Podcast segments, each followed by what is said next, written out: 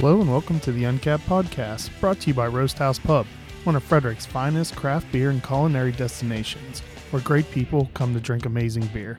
Visit them to track their taps and menu at roasthousepub.com or download the digital pour app to track what's on tap. Hello, I'm your host Chris Sands, and today in the third episode that I've recorded in my uh, short trip up to Pittsburgh, I'm in Sharpsburg with Andrew Wick- Witchey of Dancing Gnome. Is it brewing company, brewery, or just name? I usually just go dancing gnome. Uh, that was one of the things I can't remember.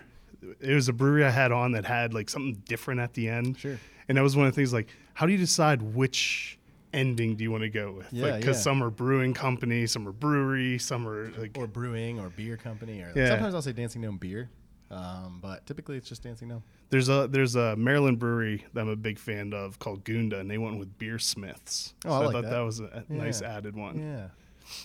So how long have you been around? We opened up to the public on October 1st of 2016. Okay, I thought I thought you were new because it Yeah. like I'd say as someone observing from the outside of the Pittsburgh beer scene, Sure. like I still keep some track of because I grew up in this area. Um, Dancing Gnome surfaces a lot, and even in like the Maryland beer drinking groups and stuff, you you see a lot of people with Dancing Gnome beers showing off the the glamour shot photos. I'll take that. So I, I assumed you were pretty new because I hadn't heard of you beforehand. Right. Yeah. Yeah. Exactly. So coming up on uh, on two years here in October, but um, it's been a it's been a fun two years for Let's sure. open these up. Oh yeah. Um, what were uh, what were you doing before you started the brewery? Um, so before this, I was actually in um, fashion retail photography. Um, so I started working for uh, American Eagle Outfitters um, in their corporate offices, doing like training video work, um, and then kind of transitioned over to marketing, um, and then went to a company called ModCloth, which was online only. They don't have like brick and mortar stores, but um, I did just marketing videos for them, and then transitioned over into photography full time before I opened this up. So Oh, cool. yeah. So you- you've done two things that are like aspirational type jobs. That's Yeah, sort of. Yeah. I mean, um, yeah, I think as far as like photography and videography goes, you still you still kind of want to do the Hollywood thing, um, but uh, no, as far as like as far as the corporate world of of media goes, it was uh, they were pretty good jobs. Um, definitely happy to be out of them, but um, yeah, it was uh, it was it was it was pretty fun. so. How did you get into brewing? Were you a home brewer or? Yeah, for sure. Um, I, I honestly, um, I kind of started homebrewing with the intention of being in the industry. Um, I, I love beer a lot. I spent a lot of time at breweries, a lot of time drinking local beer or traveling and, and drinking local beers from those areas. Um, and I remember being in college and having a couple buddies that, that homebrewed, and they were like, "Oh, I'd like we- all liked beer," and they were like, "Come out and brew." And I was like, "I have no desire to spend eight hours on my Saturday um, doing this stuff. I, there's plenty of good beer out there. I don't need to make it." Um, and then, yeah, I don't know. I, ca- guess it got to the point where it was like, well, I might as well try. I might as well do this. Um, and initially, I didn't necessarily. Or didn't have plans to be the brewer. I just wanted to open a brewery um, and kind of hire a brewer, and then um, decided to go to American Brewers Guild um, just to you know I went to art school. Like I said, I was in film and photography, so I had no math or science background. I'm not bad at it. I just Did you go to Pittsburgh Art know. Institute? No, I went to a school in uh, Boston called Emerson College. Um, Are you from uh, from Pittsburgh yep. area? Yeah, Okay. yeah. I grew up about 40 minutes northeast of the city. Okay. Um, so, uh, so yeah, I went to American Brewers Guild just to kind of understand the process of brewing better, so that I could have, um, you know, better conversations with who would ever be the the brewer, um, and then liked that side way more than the business side. So, um, kind of decided to do them both. Um, so here we are. But it's uh, it's been fun. So you said that you got into home brewing because you wanted to get into the business. Was it always thought like by getting into the business, the thought was you wanted to open a brewery?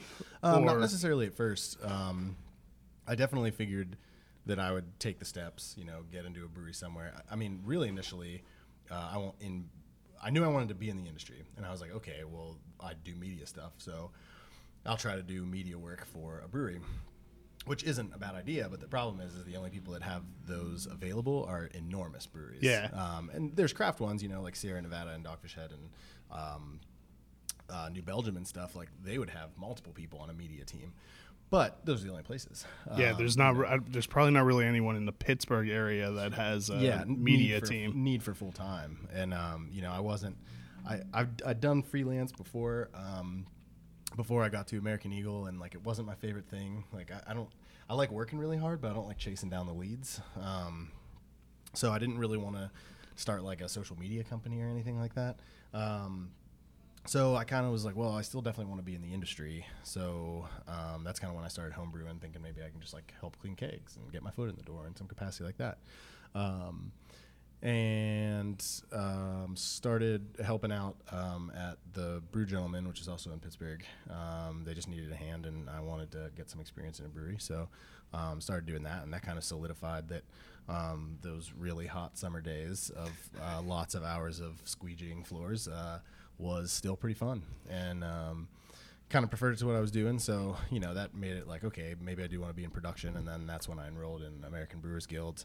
Um, and then once I was done with American Brewers Guild, I was looking for jobs and, you know, it was kind of like, I, I have nothing to lose right now. I don't have a wife. I don't have kids. Um, the perfect I don't time. own a house. Like I have nothing. I literally have nothing to lose. so um, it was like, you know, if, if, if my five or 10 year plan is to open one, let's just make it the one year plan. Yeah. And, um, so that's what I did. Um, started writing my business plan as soon as I left ABG, and then um, two years later we opened. Is it just you, or there other, do you have co-founders? So it's just me as the founder, um, but as far as like operationally at this point, um, it's uh, me and uh, Mike, um, who's kind of my right hand man, just make sure everything runs appropriately. Um, and then we have uh, two full time people in production, two full time people on the packaging side, and then three full time people in the tap room. So you've grown pretty quickly. To- Yeah, yeah, I'd say, I'd say thoughtfully, um, but also quickly, um, as as quickly as you know consumers have allowed us to. Yeah. Um, but um, you know, we all work really hard, and we're all here all the time. But uh, so we don't, but we also don't want more hands than we need because it's nice to be a family and everybody kind of knows what's going on and everybody's working towards the same goal. And uh, one thing that I want to rewind a little bit. You you'd mentioned like the squeegeeing the floor on the hot days. Yeah. I don't think most people realize just how hot a brewery gets on a hot day because I don't know if I've ever been to one that had an air conditioned brew house because I think that would just be so probably expensive that no one's doing some, it. But there's some breweries that have like open concepts where you're like the tap room is almost like Yeah, in the brew house, and um, you know it's either in a climate where you don't need AC, or it's in a stone building where you don't need AC, or um, you just deal with it and you have a really strong AC unit and it kind of bleeds over into production, so it's a little bit more. But I mean, oh excuse me. Um, like today, we have a thermometer back there, and it was well over a hundred. Yeah, that's a um, one of the local Maryland brewers had posted like the something about the glamorous job of a brewery Yeah. and like posted like how hot it was in the brewery that day. Yeah, especially like if you're up on the brew deck, um, like if you're actively brewing, there's because of the way our tanks are set up. There's if we have both both garage doors open, there's like a little bit of an airflow, but you have to be standing like outside of the tanks. Like if you're Yeah. up on the brew deck, there's no airflow. Um, and then if you're like up on the mezzanine, we were up on the mezzanine doing stuff today, just like organizing and taking glassware up there, and you you could sit down and you're just gonna be drenched in sweat. It's just it's so so hot, and that's right above the boiler room, so that's even like more hot. Even add to the Um, the fun. Yeah, but I mean, it's just one of those things. It's like, uh, I don't know. You just kind of Learn to love- Yeah, learn to enjoy it. You bring an extra change of clothes if you're going to be working the tap room, and that's about it. So it seems like um, a big part of your business is can releases, Yeah, or at least a focus of it. Um, did you do that from the very beginning, or was is that part of day one um, business model, or did you just work off of tap room sales for a while? So it was it was always a part of the business model. It was in my business plan. Um, it was what I wanted to do, um, but it took us about it was I think just under six months until we started canning. We had the, actually the first thing that ever got delivered to this facility uh, was the canning line. So we had it, um, but I wanted to kind of dial in the beers that, that we were doing, and we continue to do that now. So it's kind of a never-ending process. But um, you know, I wanted to make sure things were good with the system, and I understood the system before we started putting it into Yeah. packaging. Um, so we kind of took that first six months and um, kind of worked to build the brand a little bit, and um, work to kind of get regulars and, and consumers and let them know about Sharpsburg and you know why it was worth coming down here. And then um, it was kind of perfect timing. And then we started canning, and it, it worked out well. So, in that's a, that's a question I wanted. Why Sharpsburg? Like, I, I would I would think in like the Pittsburgh area, there's probably a lot of empty buildings that you can get into. Sure, sure. Um, so why Sharpsburg specifically? Yeah, it's kind of multiple things. Um, you know, I, I will I will be open about saying that. You know, when I was looking for buildings, it wasn't even on my radar. Like, I never would have even been like, oh, maybe I should look at Sharpsburg. Um, but uh, you know, it was. I kind of exhausted the search in in the actual city, um, and that's where I was kind of looking at, at first to be was anywhere in the city, um, and literally looked everywhere. I mean, Bloomfield, South Side, um, Shady Side, Lawrenceville, Uptown, downtown, everywhere, and um, you know, part of it was um, the buildings weren't right; they were either too big or too small, and um, the other part of it was um, a, a lot of places like um, you know pretty much anywhere in the city at this point even you know two years ago now or three years ago when i was looking for buildings um, you, you just pay a premium to be there which isn't a problem i mean that's the way business works Yeah. but um, i wasn't going to be able to afford 20 to 30 dollars a square foot um, and so uh, started looking kind of in the suburbs and outside and, and found this place a little serendipitously. And um, it was exactly what I wanted and kind of walked in and envisioned exactly how it was going to be, which is exactly how it is. Um, started talking to the borough about it, and they were incredibly supportive, um, which the city just isn't. Um, Well, I think that's it's probably a good thing when you go into the smaller areas.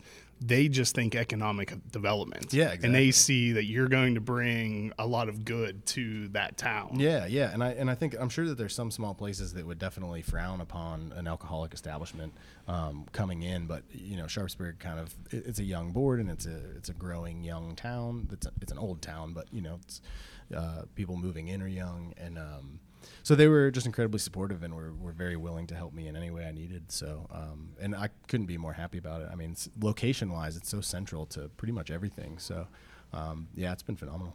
Yeah, and I don't know like the regulatory hurdles or what it's like in here in Pennsylvania and or Pittsburgh specifically, but at least in Maryland having the government on your side is a huge step in the right direction because there's so many things that get in your way of being able to open. Yeah, and I mean the the thing too with with any kind of government is like there's somebody who holds the key to that. So I mean they can make it as easy or as difficult as Yeah. they want, um, and they can make you go through things that are are you know seemingly just absurd. And there's there's sometimes where you have to go through something that you don't want to go through, but it's for good reason.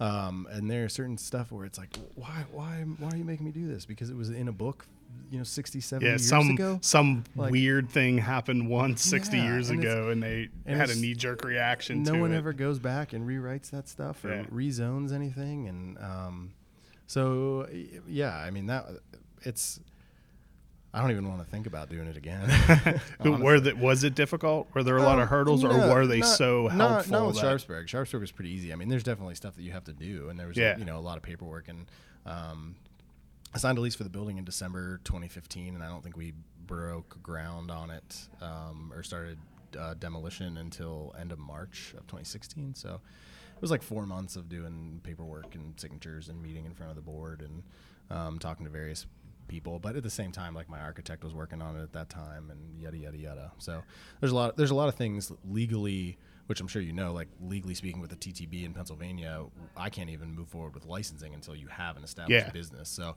that was another thing. There's just so much to do, anyways. But Yeah, they give you a lot of work time for while you're waiting Yeah, for exactly. while you're crossing your fingers and hoping that Yeah, yeah. nothing goes awry with that. exactly. So the um, you you started right off the bat with your own canning line, which is Yeah. kind of rare nowadays. Yeah, for sure, for sure. I mean, I think at our size, it's rare. Yeah. Um, you know, we were only a thousand annual barrels a year when we opened, um, and I, I think that that's like tiny to have your own line. Um, but like I said, it was a really important part of my business plan. Like that was. That was how I wanted to sell cans, or that's how I wanted to sell our product. Was Yeah. you know direct to consumer in in packaging. Um, so it you know I, I made the effort to towards the end when I was bleeding money and like literally had nothing left.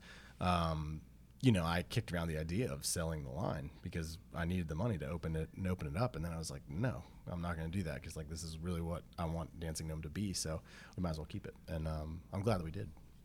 In the, if I remember, did you just recently upgrade? We did, the canning yeah. line because your first one.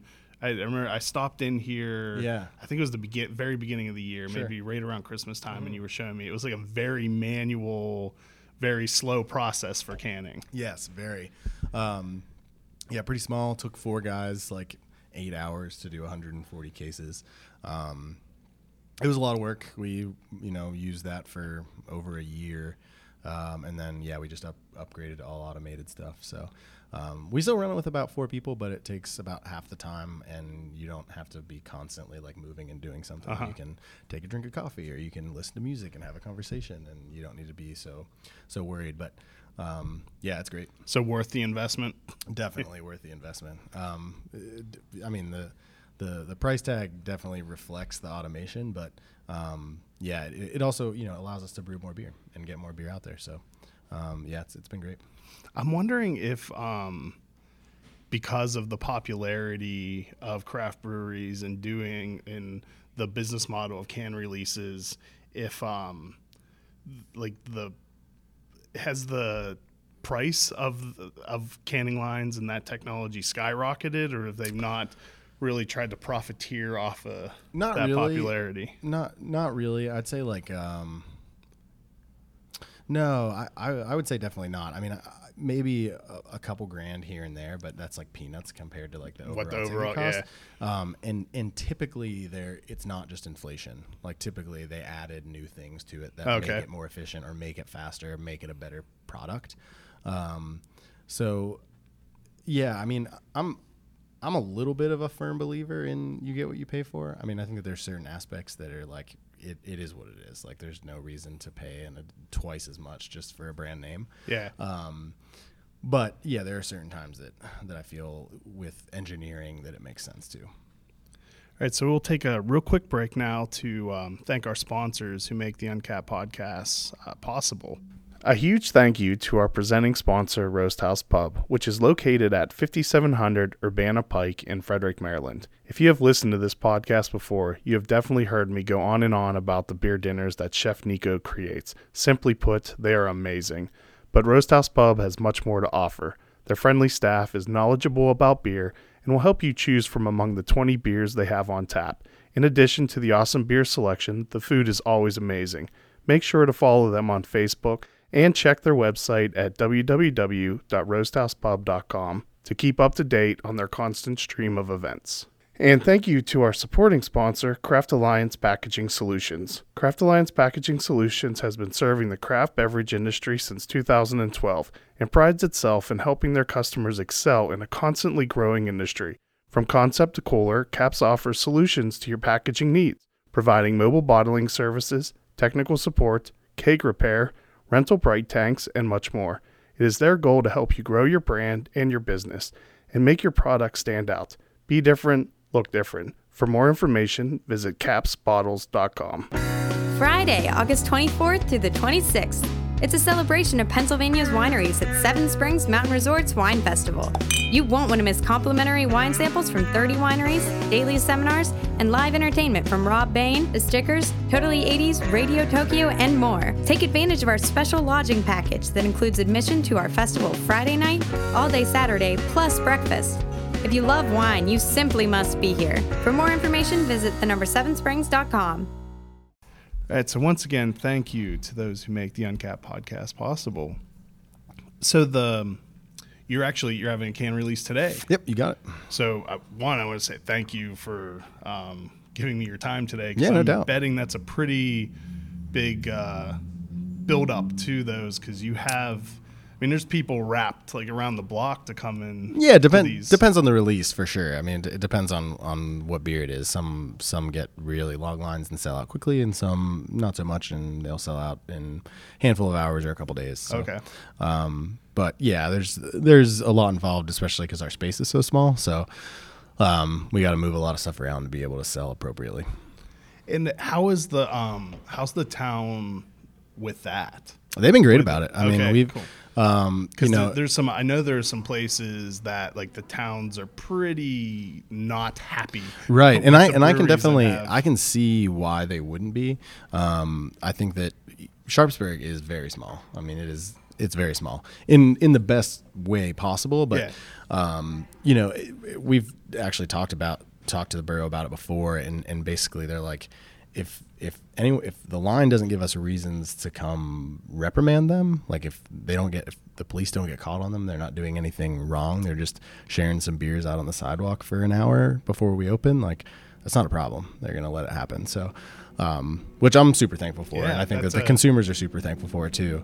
Um, so you know, hopefully everybody that's the way continues it should be. to. Oh, If I, no, I if agree. no one's doing anything stupid, then just let yeah, it go. yeah. I mean, I mean, I, I'm I I think a lot of people probably are, but I'm a huge proponent of open container. Like, I don't see a reason why you can't have a beer walking down the street. Like, don't be hammered. Like, Yeah. don't be publicly intoxicated.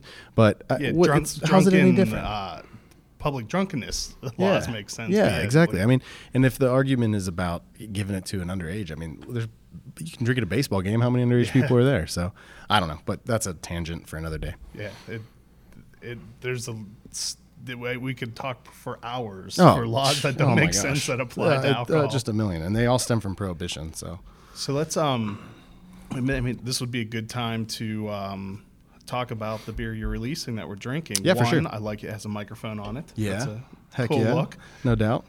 Um, so yeah, this is a Mosaic Jam.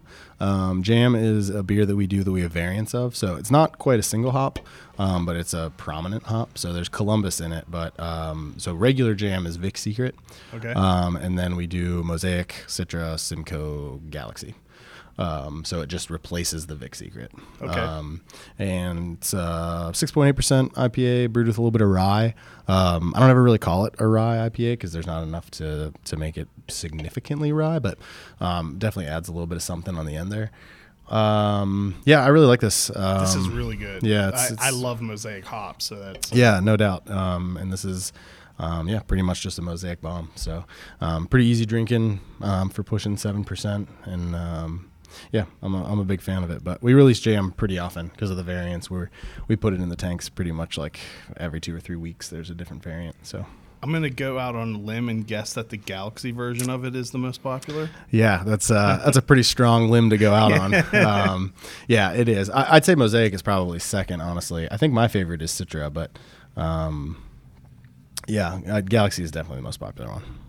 And one thing I like about I love the names of your beers. Oh, thanks, man. They, and th- they seem like they all have stories behind them. Because my favorite, I don't know why, it's just simple, but your beer, um, better one or two. Yeah. And like I love that. Can you tell the story behind that? Because I've heard it before, and I just I, I find that so interesting. Yeah, and for then sure. It makes it hilarious. Um, my dad was an optometrist. Um, so at I, one- at one point he joked around about getting to name a beer. So um, in piloting and, and and working on a double IPA, I always just called it better one or two. Um, like being at the eye doctor, you know, better Yeah. one or two. Um, There's nothing worse than that question. yeah, They always yeah. look exactly And then the and then you have to go back and forth twelve Yeah. times, and and then you're like, well, which one's one? Um, but yeah, so uh, that's that's kind of where that came from, and um, it, it gets butchered a lot because I think some people pick it up right away because the logo is glasses, um, but it gets it gets butchered a lot. But but that's okay. It's uh it's one of my favorite beers. So. I'm guessing jam with the microphone is music. Yeah, so that was a little bit of both. Um, you know, I think all of us here are, are super into music. We've done a bunch of music collaborations.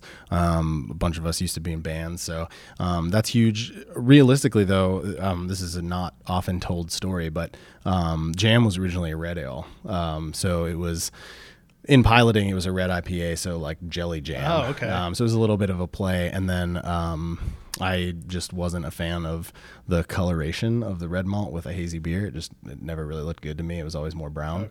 Um, so I kind of pulled the red malt Yeah, I didn't because think it was hitting that much. red is hard Super to hard. begin with. So Yeah. I, I bet yeah, with yeah, for ha- for hazy the- beers, it's really hard. Um, and and I didn't think it was I didn't think it was adding anything to the beer other than color. Like flavor wise, it wasn't doing anything beneficial in my mind. So I pulled it out, but I really like the branding of it, so we kept the we kept it.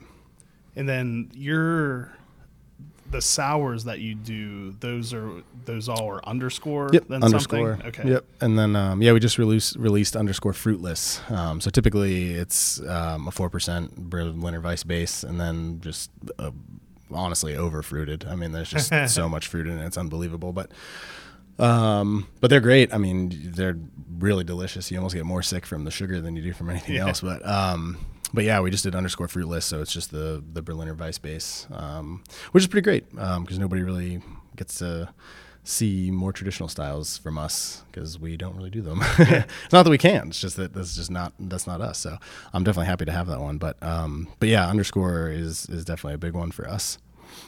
So is your main focus the hazy IPAs, pale ales, and then the are the Berliner Weiss series? Are those the only sours you do, or you do? Those are yeah. We've we've done um, we've done a dry hop farmhouse sour, um, but uh, and it was good, but it, it's just kind of it doesn't really fit into our wheelhouse. Uh, I think it will eventually, and someday when we have the ability to do. Um, Excuse me. When we have the ability to do like barrel aging and stuff, and really get more into the true like wild sour game, then that's when we can kind of push that that route. But for now, I think it kind of just makes more sense. Like we're so focused on flavor and aroma in in our IPAs and pales and doubles that we kind of end up doing the same thing with our sours. Like um, it's it's almost meant to be a little bit over the top um, in a good way, not like a what are they doing sort of like Yeah. um, Ferrero Rocher Gose, but um, but y- you know, I I think. Uh, yeah, I, I think that we'll get there, but for the most part, it's just it's yeah, it's all fruited stuff.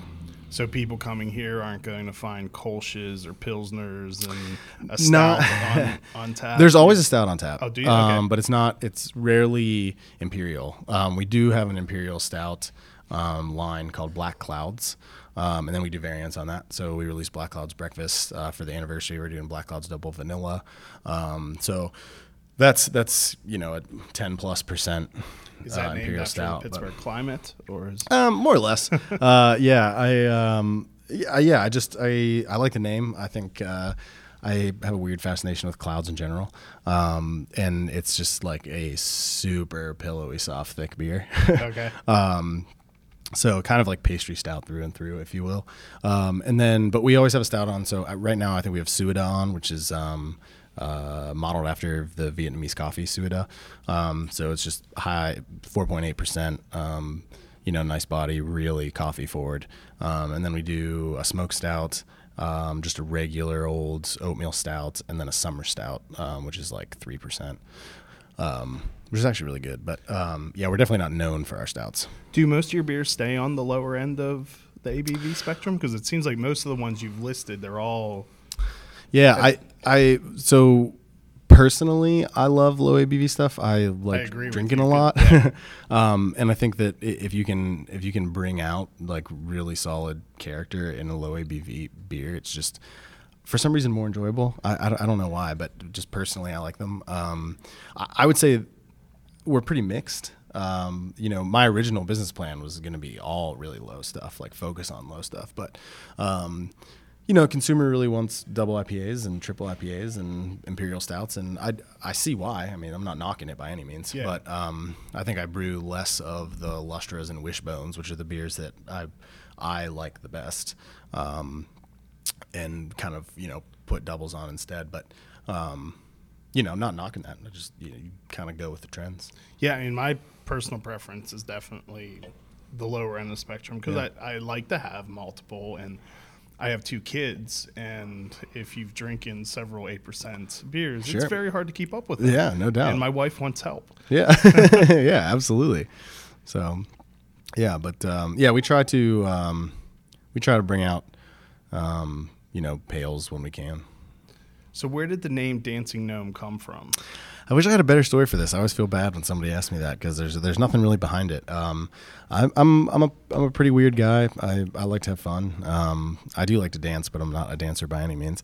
Um, I I think it was you know when I was looking to open the brewery and writing down potential names, um, that's just always the one that stuck. I just always kind of called it that, and um, other people kind of did too, and and it always made it to the next list that would get dwindled down, and um, you know after a while it was just the one that made sense. So And- were those two just words that popped into your head, or do they have a? Yeah, they, I mean, they don't. I just like I like the idea of the dancing gnome, and I think that um, of a dancing gnome, and I think that you know ultimately from you know if you really dig deep into it, it's kind of about in, my head like gnomes are these mythical creatures that like tend to gardens, but they're also mischievous as hell and like kind of assholes, um, and so it, it's about you know working your ass off, but um, having fun while doing it and never taking anything too seriously. So that's kind of like the meaning that I've always put behind it. Um, but I think from a business perspective, like you can love it or you can hate it, um, but you're probably not going to forget it. So Yeah, that's, a, that's a very good point. yeah, and we don't. With or without a story. yeah, It's- and it some some people come in here like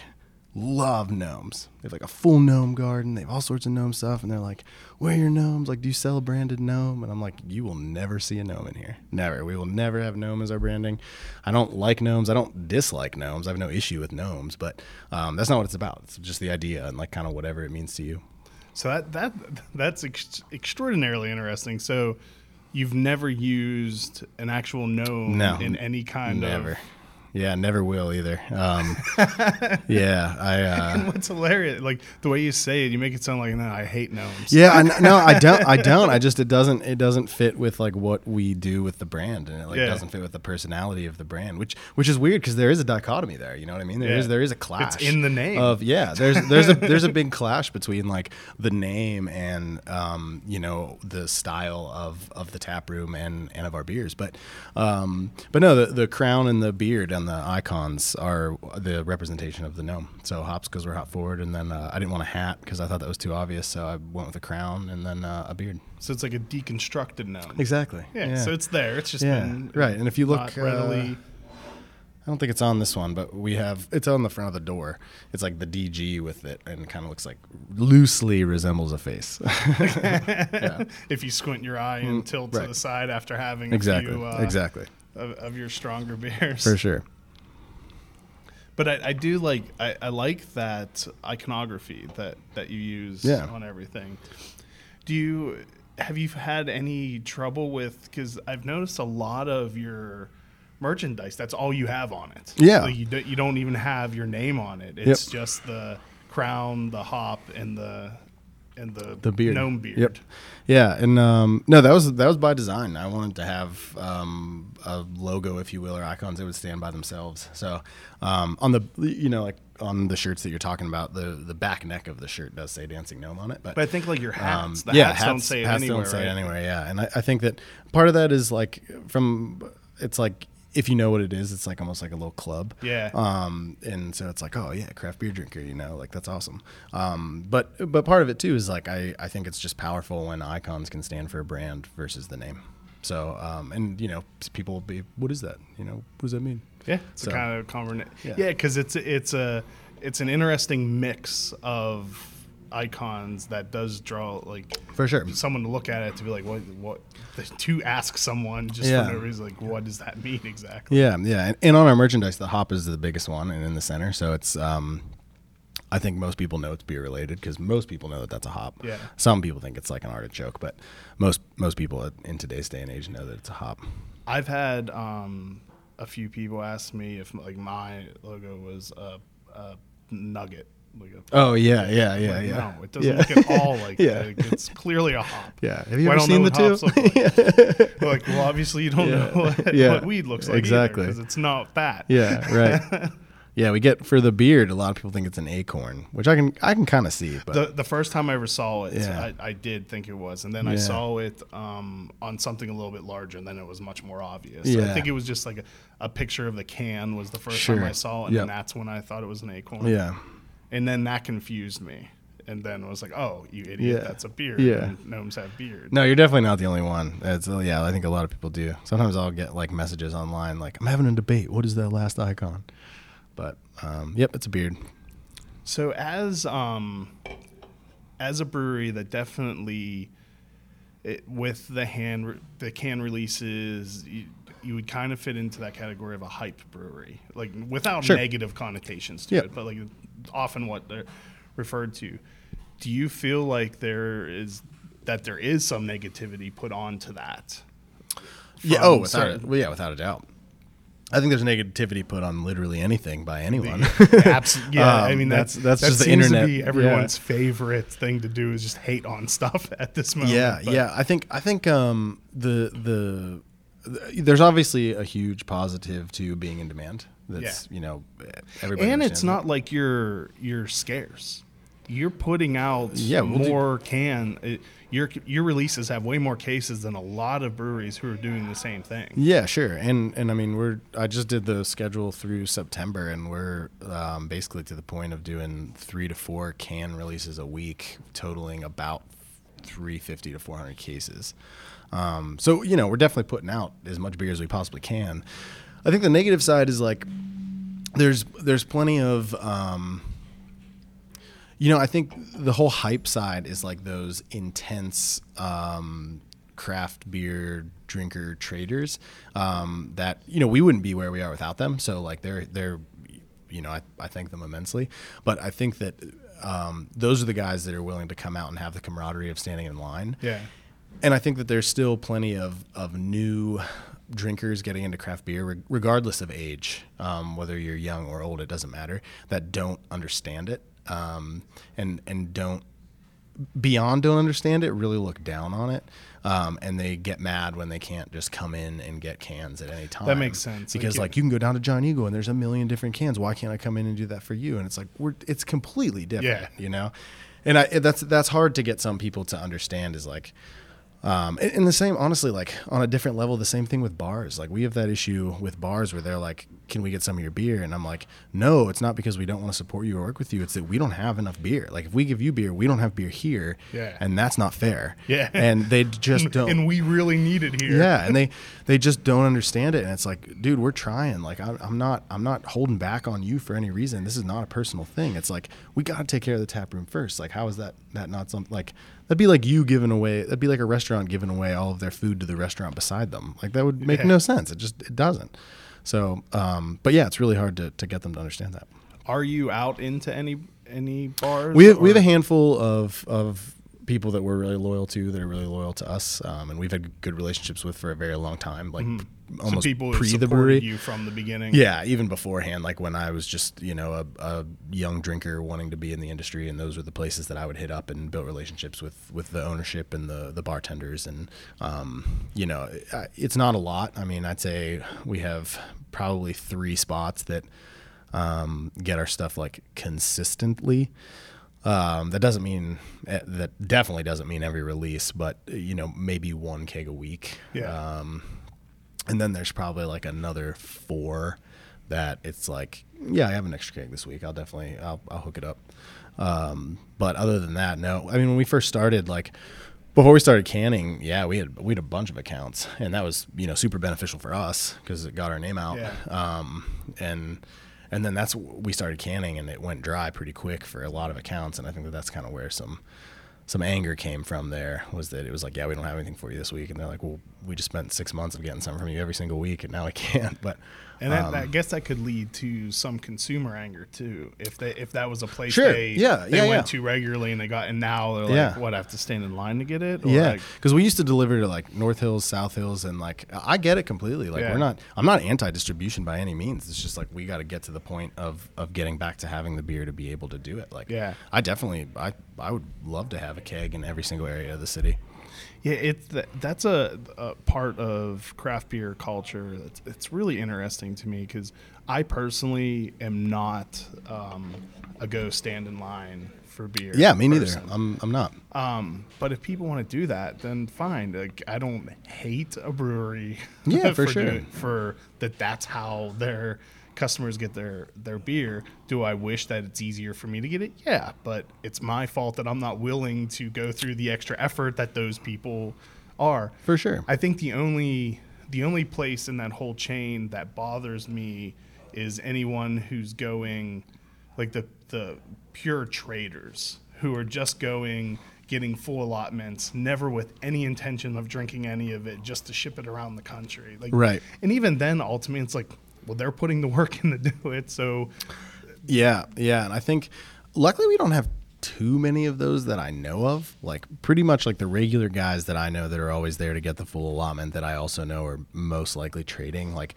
I can always have like in-depth conversation about our beers because I know that they drink them, and they'll actually they'll get cans and come in here and drink it in the tap room. Um, so maybe they were doing that. Maybe they're having a couple pints here and then giving away all the cans. But um, I think what what gets me the most about it is like I don't mind trading. Trading's fine. Um, that's cool. Like that's kind of the beauty of things. Like how there's so many good breweries around this the whole country. Like why wouldn't you want to try them? Yeah. And it's like, and a lot of them operate the way we do. So it's like unless you're here, you're not going to get it. Um, so so that's great. Uh, I don't like the the third party sales though. Um, I, I hate when people put it up for dollars because it's oh like yeah. they double triple the cost and and I think you know it's unfortunate that somebody's willing to pay it. You know, someone has the money or the desire enough to be like, yeah, no problem. And it's like, don't feed into this. Like if you don't feed into it, it'll stop happening. And it's not about us and it's not about like our business. It's about like we work hard to put a price point on something so that you can enjoy it. Like Yeah, you don't. you know what I mean? like Twenty dollars. yeah, yeah. So So that um, I'm actually one of the people who mainly end up buying it, but the, the people, Well, yeah, who- which is fine, I get the, it, but- The people I buy from though, like put a tiny little markup. Yeah, on it. yeah, It's no more of doubt. Like a, the, I, like Yeah, not like 60 for bucks a four for the- pack. yeah, yeah. Yeah, Like it's, yeah. it's typically I'll end up paying four or five dollars for a can. Yeah, for sure. So I, I don't feel like I'm being ripped off, and I'm not over overpaying. Right. And for me, it's worth it because typically a lot of times I just want to try it. I don't want a ton of it. I just want to try that Yeah, one no doubt. particular thing. But it's you almost always have everything available in the tap room also. right yeah we always have we always make sure to have a handful of kegs i mean some stuff like um, we do that flower series double ipa which is once a month we do a beer named after a flower um, and those we definitely try to we have poppy on tap. It was released last saturday so we still have that. But we won't fill growlers of it so that it lasts a little bit longer for pints in house and we tend to try to do more uh, cans of those ones. So we might only get you know one or two half barrels but because we're not doing not doing growlers they last a little bit longer.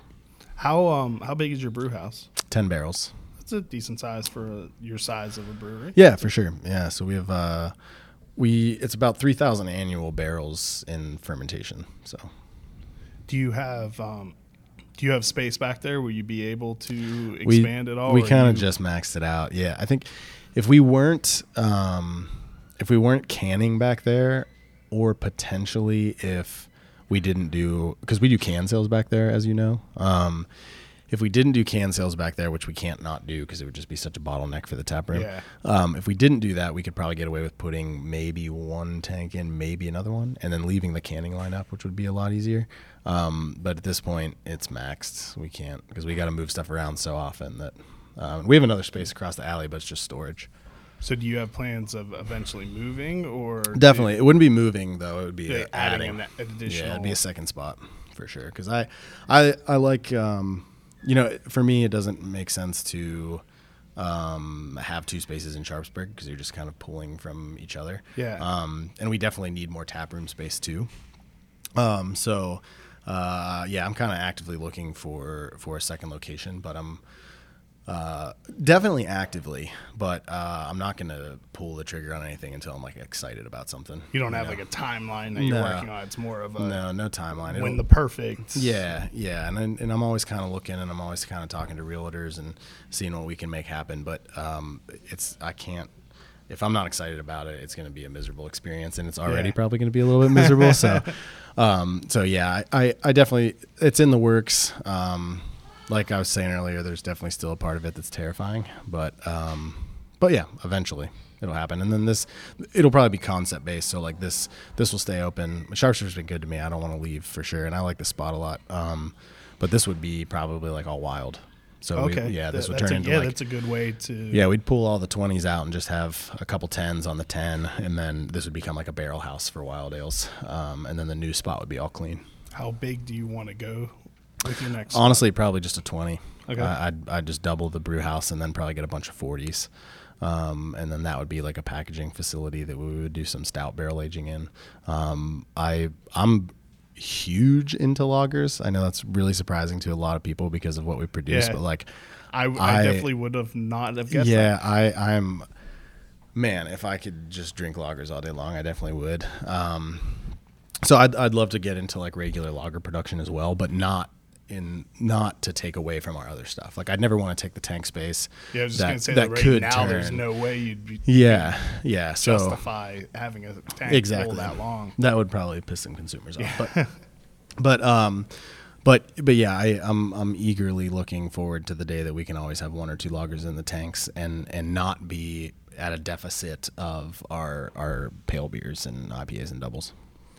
So the, does doing the um, Berliner Weisses and kettle souring does that hurt with your production too? With having to do a longer Not really. I mean, we kind Brew of day, we, we it- balance it out. Um, you know, based on what tank it's going into. Sometimes we'll just come in and brew on a Sunday, and then we'll Okay. we'll finish it up on Tuesday.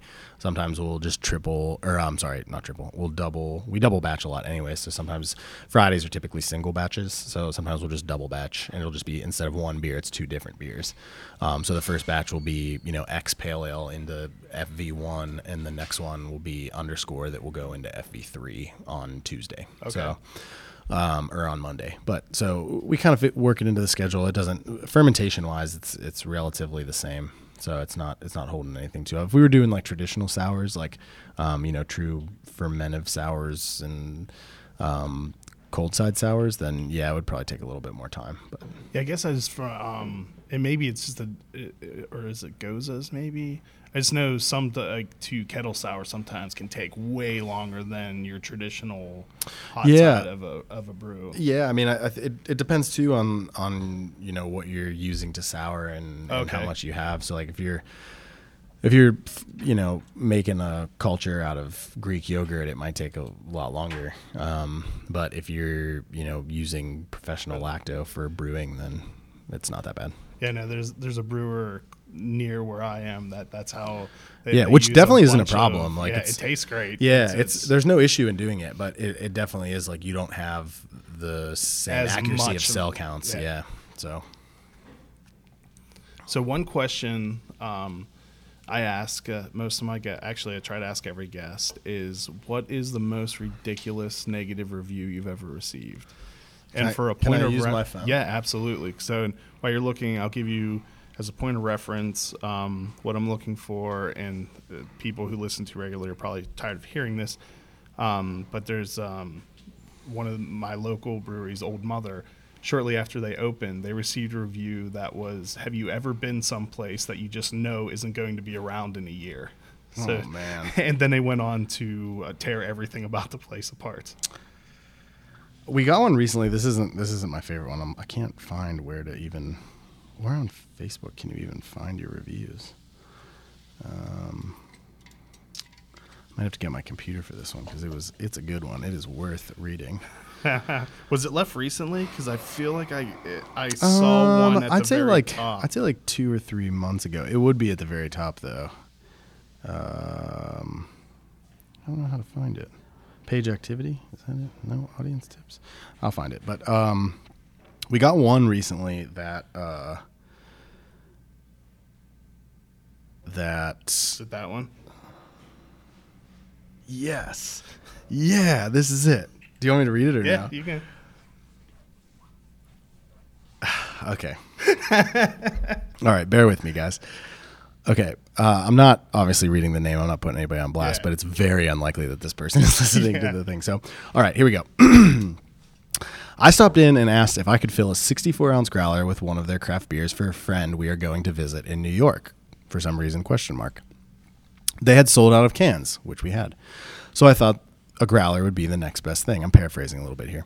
Um, and also to explain, we usually we'll pull growlers if we're on the last keg of something, Mm-hmm. um, or if it's like a popular beer, like a double IPA, and it's our only double on. Which we is an do growlers. extremely common sure, practice. not It's- weird. You're not doing anything out of the ordinary. Totally fair, like Yeah. a reasonable thing.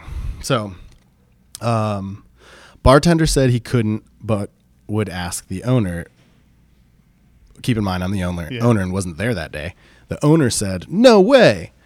Offered to purchase four 16 ounce glasses of beer and pour them into the growler myself. The owner, me who wasn't there, said he would not let me leave with it. they might brew some good beer.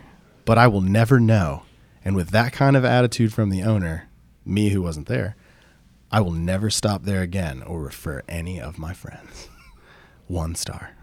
Um, so, I mean, the good thing about that is that's so ridiculous that anybody who reads that, Yeah, pour, and- come on, pour four growlers, pour four pints into a growler yourself. Are you kidding me? That's just unbelievable. Now, but again, that guy probably wasn't a beer drinker. Yeah. he came in to get it for somebody else. So, um, but that's the most ridiculous thing. But yeah, I did. We did get one recently that that was like beer's great, but they're just too busy all the time.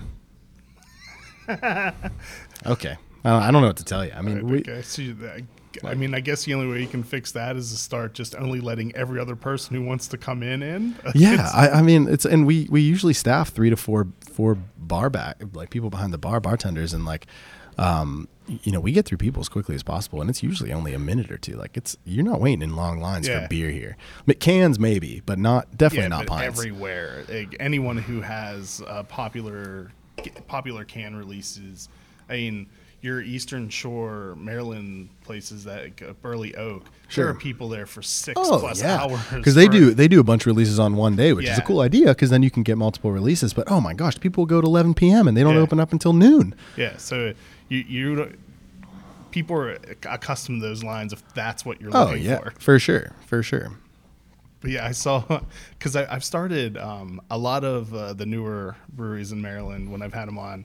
It's not even worth asking them because I like I started looking at reviews first because so many places they they've only been around long enough like it's all five star glowing reviews. Sure. And when I looked at yours and I saw that one at the top, I was like, oh, I'm betting who's willing to talk about Oh, this yeah, one. yeah. because We've- it's we've right in couple like line with what. yeah, yeah. We've uh we have a handful of one stars that are all pretty much that ridiculous, but um, you know, is what it is. Yeah, there. There's also uh, I mentioned them earlier. Gunda.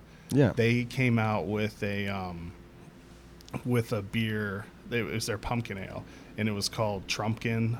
Uh, big or no orange and full of shit, and so they attracted definitely some negative. Yeah, no doubt. and there were the the one review that they they read it, like it was so obviously completely made up Yeah. and they went through a lot of effort to make up like the scenery of the tap room that they went into and everything but it was obvious that they had never been there Yeah, online trolls, they're the best. yeah and so that's uh, his next beer he made was don't feed the trolls Yeah, yeah. That's great. And so now another um well, actually first do you have um do you have anything coming up or anything special you want to tell everyone about before Um, Well, we I guess you know. Well, two things. I guess I'll, I'll mention. Um, we're doing a, a cool thing on August fourth called Lustra Day. So we have a beer called Lustra, which is like our house pale ale, okay and then we have a double version of it called Double Lustra. But for Lustra Day, we're gonna make half Lustra, uh, Lustra, double Lustra, and we're gonna make triple Lustra. So it's gonna be a four can release, over 400 cases of beer, one Saturday, August fourth. So kind of just like a big party, hanging out, having a good time, So um, selling some cans. up to that. Yeah, oh yeah, busy brewing. Um, but and then uh, our anniversary uh, festival is September 29th. Um, tickets will go on sale first week of August, I believe. Um, so if anybody wants to come out and hang, uh, it's gonna be a good time. It's like 15 breweries, um, 500 people, um, two different sessions. But um, Where will that be? that'll be here. Okay. Yeah, we have like a space out back that we Oh, okay, ran so out you have a and um, open yeah, area. yeah. So it's not like in the tap room. It's it's Gotcha. out back, outside, and uh, we did it last year. It was really fun. We're gonna do it again this year. Um, and that's about it. Otherwise, it's just uh, brewing a lot of beer, putting out as much as we can, and um, you know, doing our best to make it the best that we can. And um, get, people just go to your website to uh, Yeah, for sure. We find- have get those tickets. Can release schedule. Um, social media is kind of the best place. Instagram and and Facebook for um, you know the event information. We also have a newsletter that I put out every Tuesday. There's a lot of information on the week's releases as well as like anything that's coming up as far as events. Great. All right. So the other thing I do in every episode is I end it with a Hey, shot of. Um, this is a single malt whiskey brewed with McClintock Distilling in Frederick. Nice. and we put seven pounds of UK Goldings and Meridian hops in the hop, um, the gin, Gin basket. basket. Nice. So it's vapor infused with th- those hops. Um, this unfortunately has only been aged one month in a two liter barrel. Gotcha. The real product is in a 30 gallon barrel at the distillery. They'll be ready in 2020 sometime. Nice. But- Well, very cool. So uh, once again, thank you so much for your time. Yeah, absolutely. Thanks for having me. I Thank you it. everyone for watching and listening. Yeah. Cheers. Cheers.